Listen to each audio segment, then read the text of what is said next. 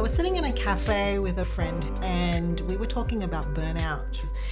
And I was like saying to him, every place that I turn to is like psychologist this and illness that. I said, wouldn't it be great if somebody could build a center for effective living that brings the dignity of saying you get to live a life, though it's hard and there's suffering and pain, that's effective because you are being authentic to yourself, you're growing, and you're doing the best that you can. I was so sure that somebody would have had that name in Australia. And so I thought, oh, yeah, wouldn't it be great? Center for Effective Living. Let's just Google it. Nobody had the name. And I register it. And that became the name that is till today. Welcome to Getting to the Heart of Business, brought to you by The Online Co., where we believe the best way to help small and medium businesses grow is by putting people first. I'm James Parnwell, and this episode is the first of two that I think every business leader needs to hear. We had the privilege of spending an hour with Valerie Ling. She's a psychologist, entrepreneur, and founder of the Centre for Effective Living, a psychology practice in Sydney. And just to give you a hint at the topic we covered, Valerie is known by the nickname Dr. Burnout. And as usual, my co host and marketing pro is Jess Caluso. G'day, Jess. Hey, James. Tell me, do you have a childhood memory of an early start to your career? Oh, I do. I started my entrepreneurial career when I was in, I think I was in year four at primary school. That's about 10? Yeah, nine, ten. I'm 10? not sure. Yeah. Somebody will know. And look, without giving too much away, I feel as though Valerie and I could actually go into business together selling rubbers back to school children. so, what I would do when I was in year four is I would um, acquire the rubbers. But Okay. For Jess- those listening overseas, a rubber is an eraser. An eraser, yes. So we, we have a word for them in. Australia that's not appropriate in other countries. So I would clean them up and then I would cut them up. So one rubber would cut down into say five Yeah. or six pieces and I'd sell them back to the kids in my class because they had no rubber. I did it really well. I actually did bundles. So you could buy one rubber or eraser one, Okay. or one piece of it for five cents. You could get two for 10 cents or look i'll do you a deal for 15 cents i'll give you four so they basically got their entire rubber back for 20 cents which meant i could then go to the canteen at lunch and buy some snacks So where were you sourcing them? i was acquiring the rubbers from the people in my class james Um, i'm asking when you, you to say, read when through you the say lines acquire, maybe we leave it at that. I think we can read between the lines. Um, so Valerie was a childhood salesperson, uh, but today she's best known as an expert in burnout treatment and prevention. And in part two next week, you'll get to hear some of her really practical advice on that topic. But Valerie's also a lifelong entrepreneur, and it goes way back to the age of nine when she started manufacturing and selling erasers in the classroom, just like Jess. Fast forward to today, and Valerie heads a very successful organisation built on solid business principles. She's always dreaming up new ways to lift her organisation to new levels, and I think you're going to gain a lot from her business insights. Welcome to the podcast, Valerie. Thanks for having me. Now, your journey into psychology was a bit of a long winded one. You didn't land there immediately. Tell us that story. So I didn't even know what psychology was, to be honest with you. We started, well, I started university at a time when psychology was part of a broad arts education, right? So it was after the HSC, no idea what to do. And I'm like, okay, music is my first love. You know, that's the one thing, if you trace through my whole life, music has always been the thing for me. And being somewhat altruistic, I thought music, education, that seems like a really good mix to have. Sure. And so I went off and applied for entry into that degree, but uh, that was not to happen. And so here I am sitting thinking, well, now what, right? And uh, I'm Asian, and Asians tend to think, well, I should go and do something with my ATAR, or back then it was your TER. How Yep. much did I get? Which course should I get into? And so I applied for a law degree. And to my horror, I got in. and it was because of the law degree, uh, I had to do a double degree. That's how they did it. In the arts degree, I went, well, what am I going to do in the arts? Arts law. I'll do psychology. And you know what's the funny thing? I remember enrolling for it, and the person said to me, this is a really odd combination. And I thought that's strange. To me, it makes perfect sense. There's the law that is to uphold, you know, the rights and, uh, you know, justice, and then there's understanding people. So I went and did that, and I cried for a year of law. Hated it. That bad. Yeah. So in my arts degree, I experimented with a few things and eventually discovered that, oh, this psychology thing is not bad. I think I'll stick with it. Okay, so then you completed your degree in psychology. I did. Then I met a boy Yes. uh, who was from overseas in Singapore. And I started dating in my first year. It was very inconvenient because then I had to think, well, if this relationship is going to go anywhere, I may have to move or he has to move. So it turned out that I moved and I went to Singapore and I uh, practiced as a psychologist and had a really rough time getting that going. And then uh, came back to Australia, retrained, and uh, became a clinical psychologist instead of what I was originally going to be, which was an organizational psychologist. Okay. You then started a business, but you're kind of entrepreneurial spark started quite early in your life. Tell us how old were you when you kind of first felt that? Probably nine. Yeah, I was really, really young. My dad would teach us how to keep bank accounts, like in an exercise book debit, credit, Right. balance. so I'm nine years old and I'm in Malaysia. So it's a simple exercise of here's how you learn how to have a shop. You make some boxes and things, and then you make paper money, and then you guys play pretend shop. And I just thought it was a great idea to actually sell some of my stationery uh, with real money, right? Right. So if I took one of my erasers and I cleaned it up nicely and I kind of cut the edges off, I could actually get three little erasers, right? And like, why go paper money? Let's just do real money.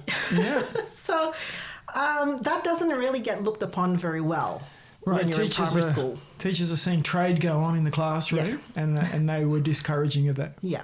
Okay. You know, I'm 13 and I'm having music lessons, and I think to myself, it's a great idea to go and put out some flyers around the neighborhood and tell kids I can teach them. Okay. Like, I've no no cred, no um, actual. like I'm 13, but yeah, I go and get myself a bunch of students, and they come home and they, and I think my parents were supportive of that. Okay. But when you kind of have to become an adult, it's like, well, that was nice, but now you got to go and do something real and proper right? This is like the surest, securest way to get money Yes. and to earn an income. I call it linear thinking. So go and do the right course in the Yeah. right university, get the right job, so you can move into the right suburb, buy the right house, Yeah. and buy the right car. Blah blah blah blah. Yeah, goes on and provide for your kids, have a nice Yeah. retirement. Yeah. It, and in your mind, something dies inside going, oh, that's boring.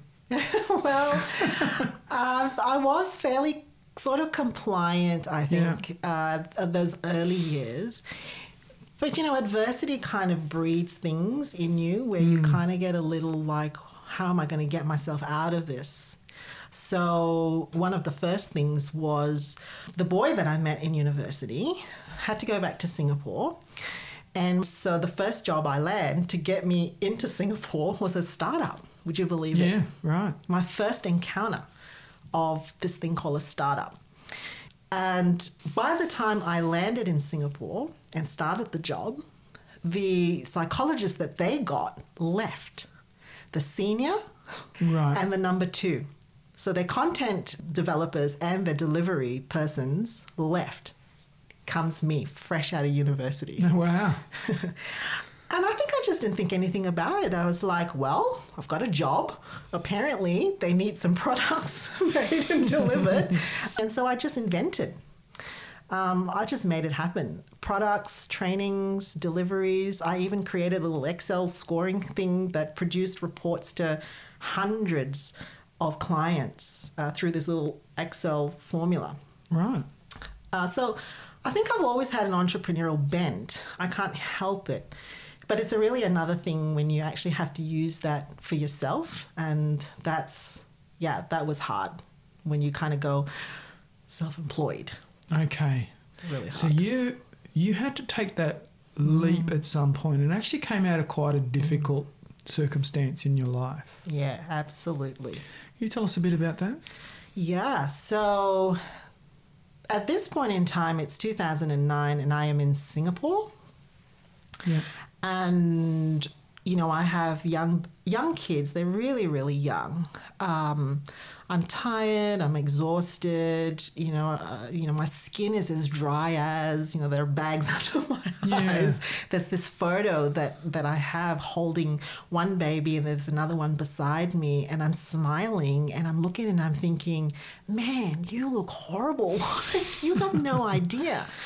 Then I get pregnant, and I was at that point in time finishing up my master's. So I did a master's in clinical psychology Okay. with the babies in tow, and there is a job waiting for me.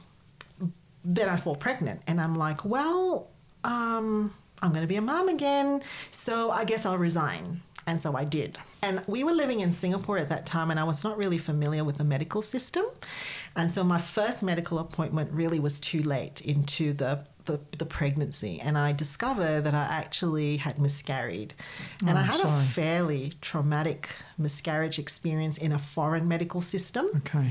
Uh, there were no markers to help me to see when it was an emergency or not. Right. And I actually went to church.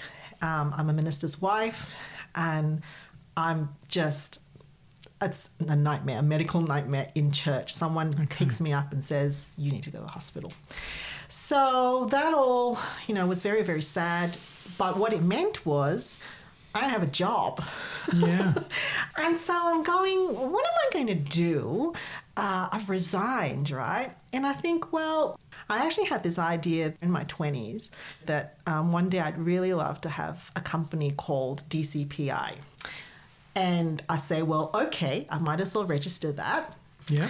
And I think to myself, DCPI means uh, it was a really absurd name: development, consulting, psychological. I don't even know what the I was.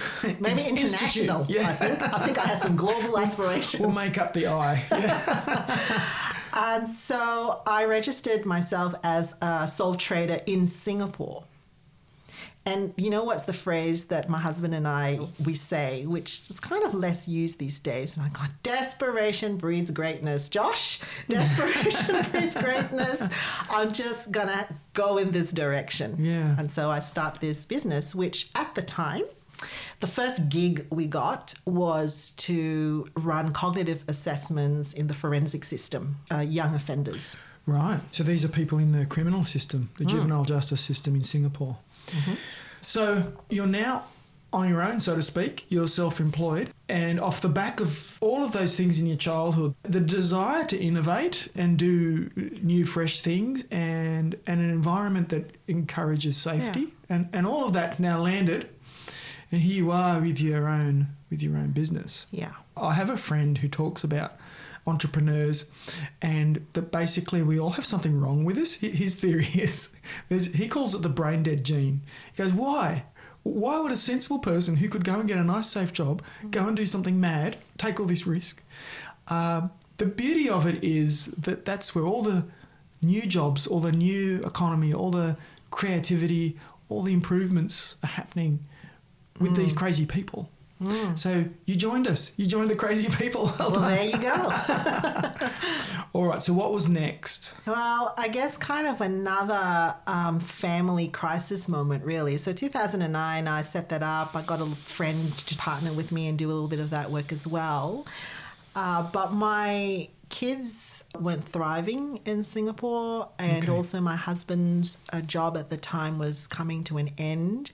And the Australian system by 2011 required all psychologists to come under a professional board. And I'm in Singapore at this stage, and someone hands me this wad of documents and says, You better read this. And I'm reading it and I'm realizing, oh my gosh, I could lose my registration as a psychologist from home Yeah. if we don't go back. So we put all of this together, and very quickly we we come back to Australia in 2011. My husband is left in Singapore to finish his work over there, and I come with two little kids, right? And it's again, desperation breeds greatness. what am I going to do? If I got to get a job with someone, I can't work the hours to, to be a single mom, essentially. So I discovered that there's this thing called um, sole trader in Australia, and I land up in a private practice situation, right? Uh, that didn't last for very long for various reasons. And by 2013, I had to make some plans to continue to earn an income outside of someone else's practice. And I've got this journal, kid you not, I still have it, where I write down all my fears. Right. How this is not going to work. This is a really dumb idea, but I'm pretty desperate. what am I going to do? So in 2013, I started trading under my name uh, in a room, agonizing over EFTPOS machines and furniture. I actually got turned away by my bank to give me an EFTPOS machine. Would you believe it? Yes. I know I do believe it. I've seen that before. Yes. And I think at that point, I attend a seminar, and the guy says to the room, How many of you own a business? And I thought, Oh, well, I've registered as a sole trader, so I guess I'll put my hand up. Yes, I own a business. And then he says, Of those who've put up their hands, how many of you actually have staff or employees? And like the vast majority of hands go down. He says, You are self employed, you still have a job. I'm like, Oh. Oh. right. So the penny dropped that you probably didn't own a business, you probably just owned a job. That's it. Now, two things happen from that point. Number one, I realize I'm not the best boss of me. That's some of the burnout stuff, Wow. Right? Okay. I come out of that thinking, okay, if I really just have a job, if I don't bring more people on, I'm not being a good boss of me. I've got kids, I have a clinical load. This is not great. I've got to replicate this. Yeah. You said that you wrote down a list of your fears. Hmm. Do it a lot. What a fascinating thing to do. because don't we try and hide from them, shove them under the carpet, ignore them? Yeah, you know- you're embracing them. Oh, 100%. Um, I infuse that into my business with my team as well. You stare it down. Your fears and the messages of I'm a fake, you stare it down annually and you build a process around it. Because one of one of two things happens, and correct me if I'm wrong. You you write the fear down, and then all of a sudden you realise, oh, that's not very scary. That's Yes. that's rubbish. So that's rumbling around the back of my head and doesn't need to be. So that one's Hmm. gone. Or you go, that is a legitimate concern, and I'm going to come up with a way to deal with that. Absolutely. So if you have a reflective practice that's daily, and um, so I do it annually every year and then quarterly on my retreats. But if you have a, a reflective practice daily and you're actually cataloging your wins and the things you're actually grateful for, then some of these fears get put into a context that says, oh, well, that's actually not really true, hmm. or that's really not as scary as it seems to be, right? So, an example would be that.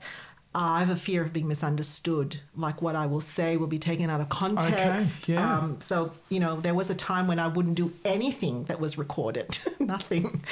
Right. And so, you know, that's kind of a thing that if you do a daily reflective practice on and you, you beta test these things, you realize, oh, actually, that's, that was okay. I, don't, I won't say dumb things most of the time. You know, they're pretty okay.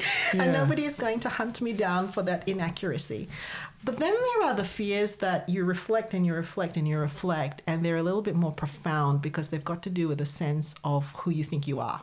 Hmm. Those are the things I say to my team and to myself on my annual growth plan. So I do one for myself, for the family, and the business.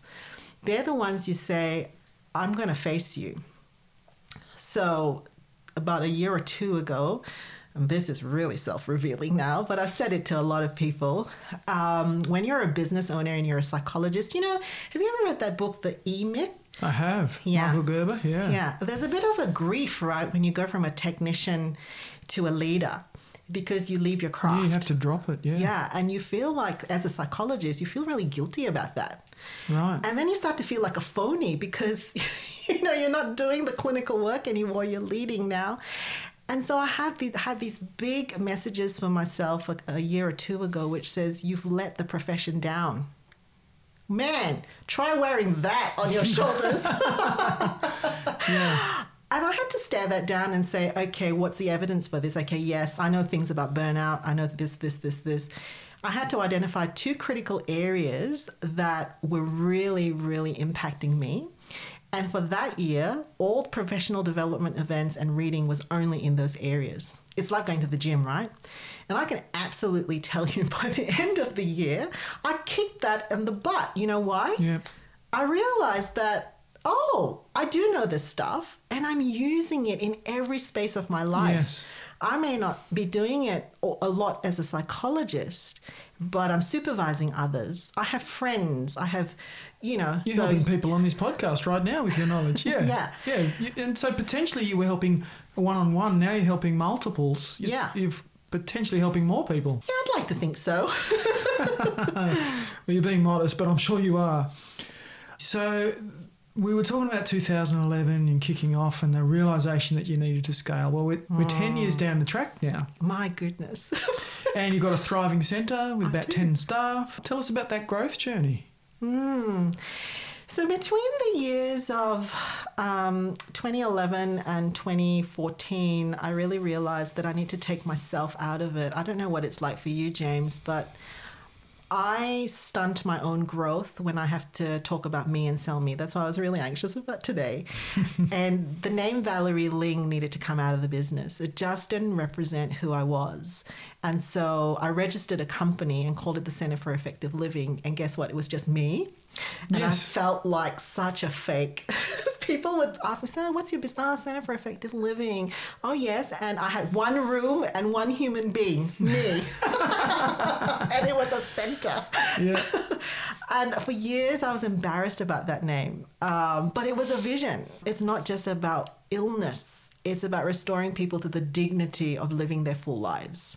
Right. And if I'm going to do this in any way or form without me burning out myself, which is the realization, I need help. I need to bring others. And the best way I know how to do that is to remove my name and to make it something that's more than me. So I registered that and brought some people on. Yeah. So that's absolutely going down Michael Gerber's E Myth process of. Uh, Didn't know it though. yeah. wasn't really into reading business books then. Yeah. I was still a mum, remember that? Yeah. Just a mum. Trying to do pickups and drop offs, do my work, not burn out as well, and thinking, okay, I need help. So tell me how you came up with the name for your business. I was sitting in a cafe with a really lovely friend who was still um, an inspiration to me. And we were talking about burnout, right? Um, particularly at that time, we were looking at burnout in the clergy space. And then I was looking at it from a mental health perspective. I'm like, well, it's not just clergy, you know, people in general Yeah, all are walks, suffering from yeah. this. And for me, there's a real I think we suffer from a sense of not giving dignity to suffering. You know that um, there's there's a redemptive space in that when you suffer, that you grow, you move. And I was like saying to him, you know, like every place that I turn to is like, uh, you know, like psychologist this and you know illness that. I said, wouldn't it be great if somebody could build a center for effective living? It just brings the dignity of saying, you know, you're you you get to live a life though it's hard and there's suffering and pain, that is effective because you are being authentic to yourself, um, you're growing, and you're doing the best that you can. And I'm like, I, I was so sure that somebody would have had that name in Australia. And so I thought, oh, yeah, wouldn't it be great? Center for Effective Living is like this collective group of people with the same philosophy that brings dignity to suffering. And so I go home and I think, oh, well, let's just Google it.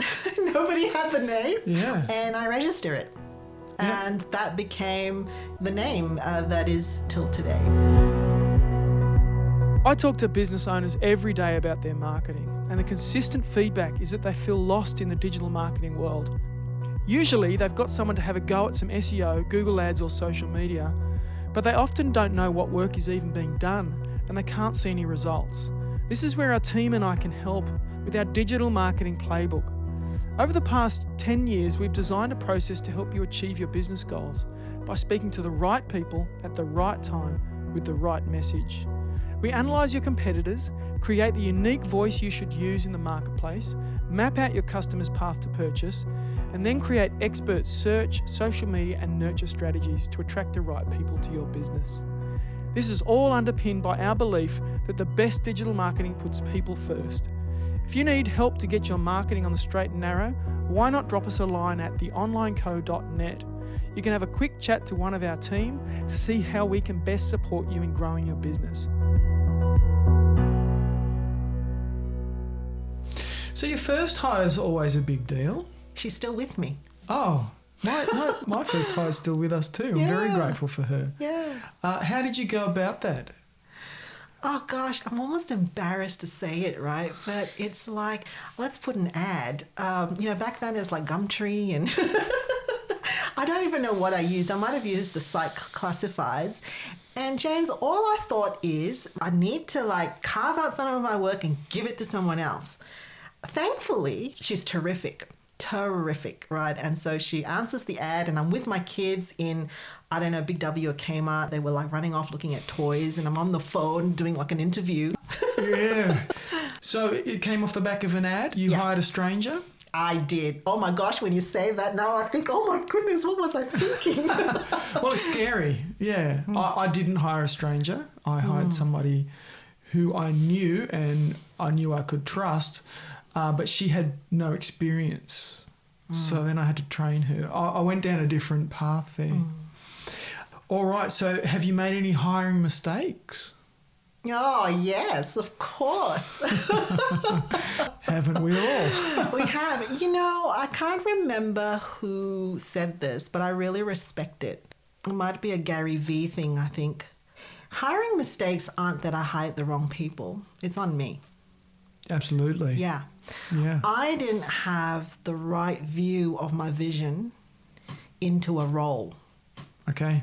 In other words, what I've really learned now is to hire for that and to know who it is that's going to thrive in this role. That's my big turning point. You need to pick people who are going to thrive in this role, right? So, yeah, I would say that it was a real journey, but you know, those early days was like heartache. I've done something wrong. Now someone doesn't have a job. And people don't realize that this is how, you know, you actually do think as a business owner. You can't say that to others. But those days, James, when I used to think of, oh my gosh, meals on tables, uh, you know, in someone else's home, I just ripped that off. Yeah. I'm such a bad person. and then you hang on longer than you should. And, and, and it's probably true that whilst it hurts you and your business to keep them, you're possibly hurting them too in a role that doesn't fit them. Well, that's absolutely the turning point, too, of that message is that, you know what? You have a responsibility when you're an employer to release people into the next better role. Yeah. Some, Soon. There's something better for Quicker. them. Yeah. Now, in that process, you bring people on, you need to get more people through the door. You need to have more customers. Uh huh. We call them clients. Clients. Okay, clients. Good. what does marketing look like for you? Ah, well, I bought myself a laser printer. I still remember this. That's hilarious. and I think to myself, I guess I should just print a couple of newsletters. And I did, I'm so embarrassed to say this, letterbox drops Oh. with my children on their bikes. What's good for fitness? Man, and we are Vista printing. But then I learned, oh, let's go to, you know, the other, let's build some relationships. and I say, hey, you sorry, how did the letterbox drops go? who knows? I didn't even do a return of investment analysis. Okay, so you So might have got I'm not business, uh, you might not, you don't know. Wow, yeah, I could have. I doubt it. Okay. Most people just take that stuff and throw it in the bin. So in 2017, I have a really horrible experience in my business, and I probably can't share it here, but Okay. you know, it was not good. And I'm walking and I'm on the phone with my best friend. And I'm like, I'm trapped. I never wanted this. you know, like this is no. I just wanted to like palm off some work to other people and just have that little space for myself, so I wasn't burning out. I could be with my family. I never wanted this. I have got to make a decision: close shop or keep going. My exact words to her, and she says, "Listen, I've heard you say this before." So I sign up for my first business coaching in a group situation, and this person who is now a very dear friend gets us to write down this thing. I still have it. And she says, What's your revenue now? Write it down. I'm like, uh, okay. And where do you want to be? I don't want to be. like, get me out of this right now. Yeah. And I write it down. I just think, okay, here's the revenue. This will be the revenue I want to get. And that is what it is today. And this coach teaches me that marketing is messaging, it's communicating more of your intent to more people than just the one that's sitting there. Yeah. Right. And it takes a lot of cogs in my head to accept that. And this is the time now where digital marketing is starting to come up. So 2018, I signed up with my business coach and my dear friend. And she's like, you got to get on social media right now. I was like, what? She's like, 90 day challenge, all of you, every day, Facebook Lives. I'm like, good grief. Got to be kidding me.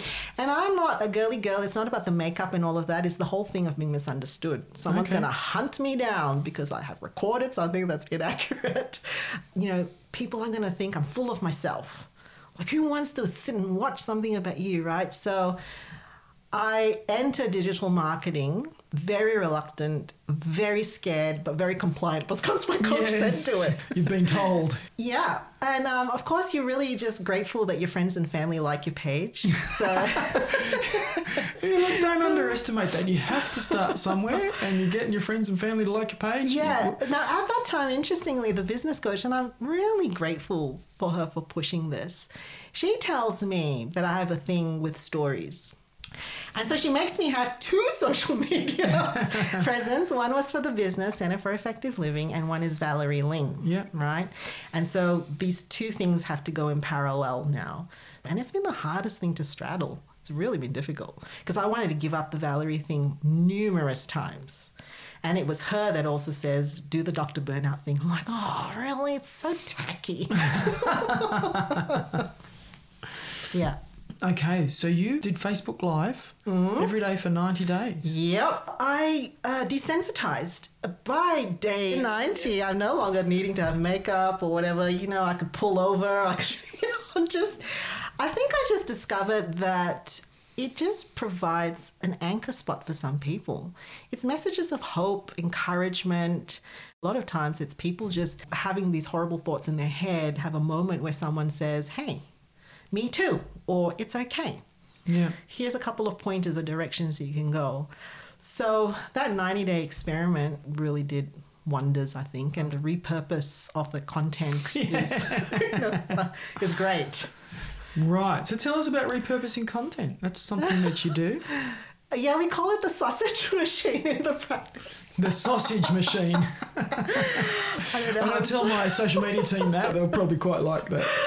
The sausage machine is basically what it means is that we take content and we snip it to the different platforms and I use the word embarrassed a lot in this podcast. This is really interesting. I'm going to need to journal about this. I get really embarrassed when people say to me, "Oh my gosh, you're in social media all the time," and I'm like, "No, no, no, no, no. It's a whole team effort, and it's it's most amazing thing to see your teammates write things.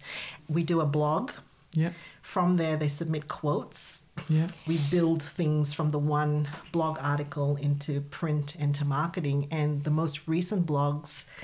They've had the courage to use their own voice. That's really hard for psychologists. They're telling their stories now. Yes. And it's so moving. Yeah.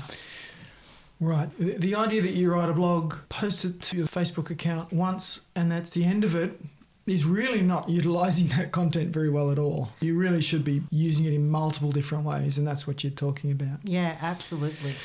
And so uh, you consider your social media strategy one of your keys to your growth? Yeah, absolutely. We have targets for that. Look, we're amateurs, but we have targets for reach. And um, I regularly post into the team Facebook group what our growth numbers are, what the stats are in terms of the return of investment, like where our referrals are coming from. Yep. And we've certainly seen the difference. So, as an aside, we were during COVID very blessed because of that. Um, as psychologists during COVID, the Medicare system went into flux. Um, not a lot of psych businesses survived because they panicked or you know it was very difficult um, during the ambiguity of what we could claim or could not claim over telehealth um, and things like that so a lot of the uh, people's revenue income was really hit and and that is also like because if you're heavily reliant on referrals from doctors who were burning out during the pandemic right? Yeah, exhausted. Yeah. So I think our social media presence brought messages of hope. It brought in the people that needed help because we took a strategy that says we're just going to put out content that says to people, hang on. Hang on, we will get through this. Here are some little things that you can do. Here are some free resources, etc. And that helped to bring in, I guess, income during the time that the Medicare stream was in flux. We had other ways of, of getting revenue in. Um, in March, when all of the lockdown happened, uh, 2020, I actually gathered the whole team over Zoom. This very sad picture of all of us, you know, full attendance. And I go, here's what the income looks like, right? If we are dependent on Medicare, we will be closed in two months. Guys, I'm just being transparent. Yeah. A lot of businesses had those conversations. Yeah. So what are we going to do? So we had a conversation about how we would manage that as a team, but then we had to innovate the horrible word that I really disliked was pivot. and because we had a social media presence, a lot of our pivoting happened in that space in those unclear months. And you've grown off the back of that pivot? I just used the dirty word. We absolutely did because we realized that we could do things that we never thought were possible before. And I think it really freed up the team now. They, a lot of them don't want to just do work in their rooms anymore. They want to come out and play. you know, ah. some of them it, during this period have written amazing programs and thinking about what they can do in the webinar space and, you know, things like that. Okay, yeah. it's wonderful. I, I want to ask you, as a psychologist, what you do for staff development. How is it that you develop your people? I'm sure you have a unique perspective on that. Yeah, look, it's a hybrid of a lot of input of coaching and reading and the burnout prevention. So for me, it's being authentic to that. We have the practice 12 month plan which includes all the pillars of our business, but also includes what are we going to do for fun, for personal development, and for connection. From there, we build 90 day plans for the practice, so quarterly goals. And from there, individuals build a 90 day plan with me. So I sit down with them. And on that 90 day plan, there's talks about what's your fear. That's like your training and development one goal for the year. What is it that you absolutely love? What's your joy? That's the other training and development goal that okay. you put on. And then we we talk about what brings joy for them in their work and we put that on their 90 day plan. We increase that. So that's the thing about burnout in work. You have to increase meaning and joy. We make sure that's there. And then we check in, I guess, about what's draining you. So it could be time management or it could be my unrealistic expectations, right? And so we problem solve that. And they meet with me fortnightly, 30 minutes, really short, to review their 90 day plans. How are you tracking? And it gives me great feedback as well. And we also have, uh, I call it the ship morales officer. That's my practice manager. And she briefs me on how the team going, what she picking up from the team, what do they need. And that filters into our fun things. We're going axe throwing apparently next quarter. Oh, wow. Or for Christmas, she told me I wanted to do the whole, yes, we made it. Let's go party, everybody. And she said to me, actually, Valerie, they just want something quiet. They just want to be in the practice. I'm like, I'm willing to spend money. Like, let's go. you know, it says now they just want to come back home. Isn't that lovely? Yeah. They want to have somewhere quiet and they want to bring food and share. I'm like, okay, well, let's do that. Yeah, lovely. Yeah. Mm. Okay, so it's 2021. You mm. clearly are a visionary and you think in the future. What's 2031 look like? Oh, I hope to be international. I hope my husband and I are still alive. um, we'd love to have an international, um, I guess I'll use the word ministry because he's a pastor. Mm. Um, our kids will hopefully all be grown up by then. And Josh and I would love to give back, I think. We hope to not have to earn income by then. We hope that everything that we do now is kind of a, a, reverse pay it forward, if you like, which says that we can actually give of our time and encourage uh, people around the world in our passion interests. Yeah. Um, I love speaking, I love training, um, and, and Josh loves being a pastor. That's what we'd love to be doing. Yeah. Sounds fantastic. So essentially, you're helping people now, and in 10 years, you'd like to be helping an awful lot more people. Yeah, uh, absolutely. And I would love, I would absolutely love every single person who has worked in the Center for Effective Living to carry that little vision in them that we give back, we pay it forward. We don't get trapped in what's impossible, we constantly think in what's possible. That was Valerie Ling. You can find out more about her work at valerieling.com, and her last name is spelled L I N G. She and her team of psychologists work at the Centre for Effective Living in Sydney, and you can learn more about that by heading to effectiveliving.com.au. And she also has her own podcast called Dr. Burnout. Now, Jess, there's lots of great marketing principles there. There was, wasn't there? I reckon I would like to hear more about the sausage machine. Oh, me too. No, the sausage machine. That was that is one takeaway that I think no matter who is listening, no matter what point you are at in business, that it's a really good takeaway for everybody. So, effectively, what Valerie is saying is that she'll create one piece of content. it might be a blog article, and the sausage machine principle is that she'll turn that one piece of content into multiple pieces of content by chopping it up and breaking it down and using it in a lot of different ways. So she mentioned that she puts her content in a format that it can be used both in digital and in print. Yes. Which is just fantastic. You know, her target market will receive marketing in both of those forms. Yeah. So for her to create that blog, chop it down, use it as different social media posts, use it as quotes, she can do short videos on. She can use it in different elements and aspects of her website.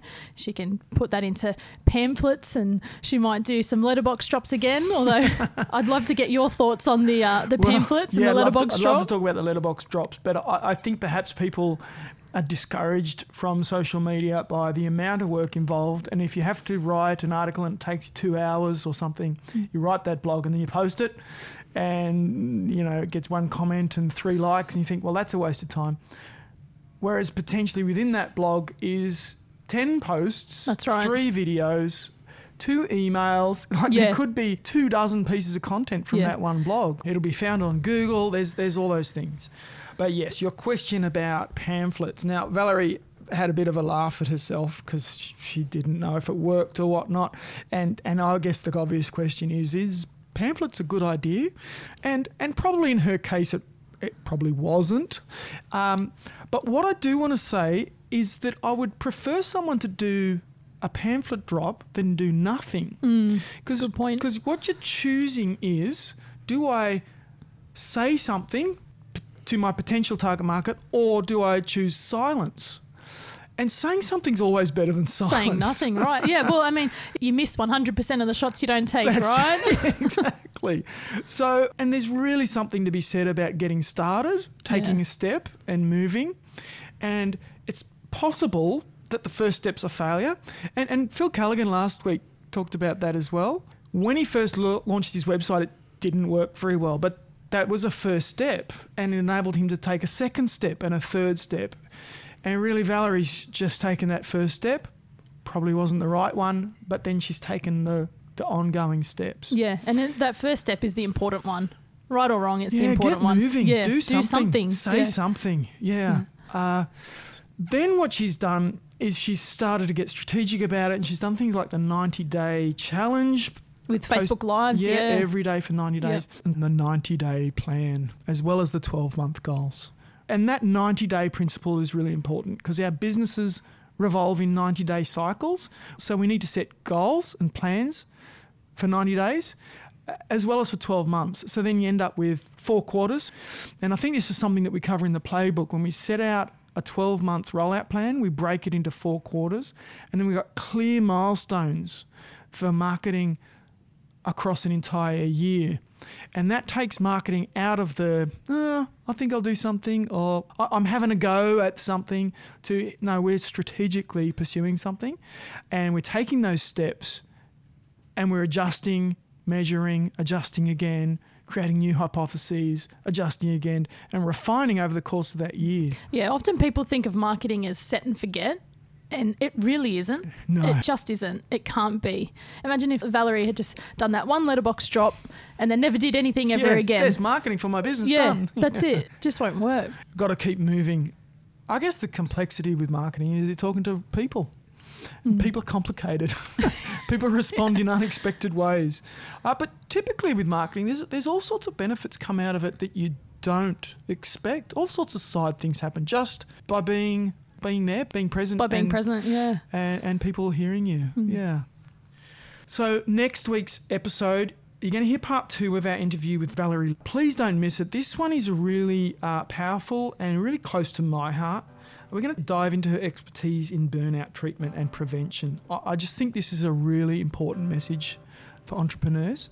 Uh, burnout's something I've suffered with, and many of my friends and loved ones have as well. And I would love to think that our podcast could prevent people suffering the way I have and the way Valerie has. And if we could prevent one person, if that one person is you or that one person is a friend, uh, I think we would have really done something meaningful with the podcast. So she's going to give very practical and encouraging advice. And I think it's going to be really helpful for you or a loved one who you think could be helped by it. This episode of Getting to the Heart of Business was brought to you by The Online Co., produced by Claire Bruce, music by Harry Parnwell. You can find us at theonlineco.net. Please feel free to share this episode with somebody who might benefit from it. And please come and say hello in our Facebook group, Getting to the Heart of Business community.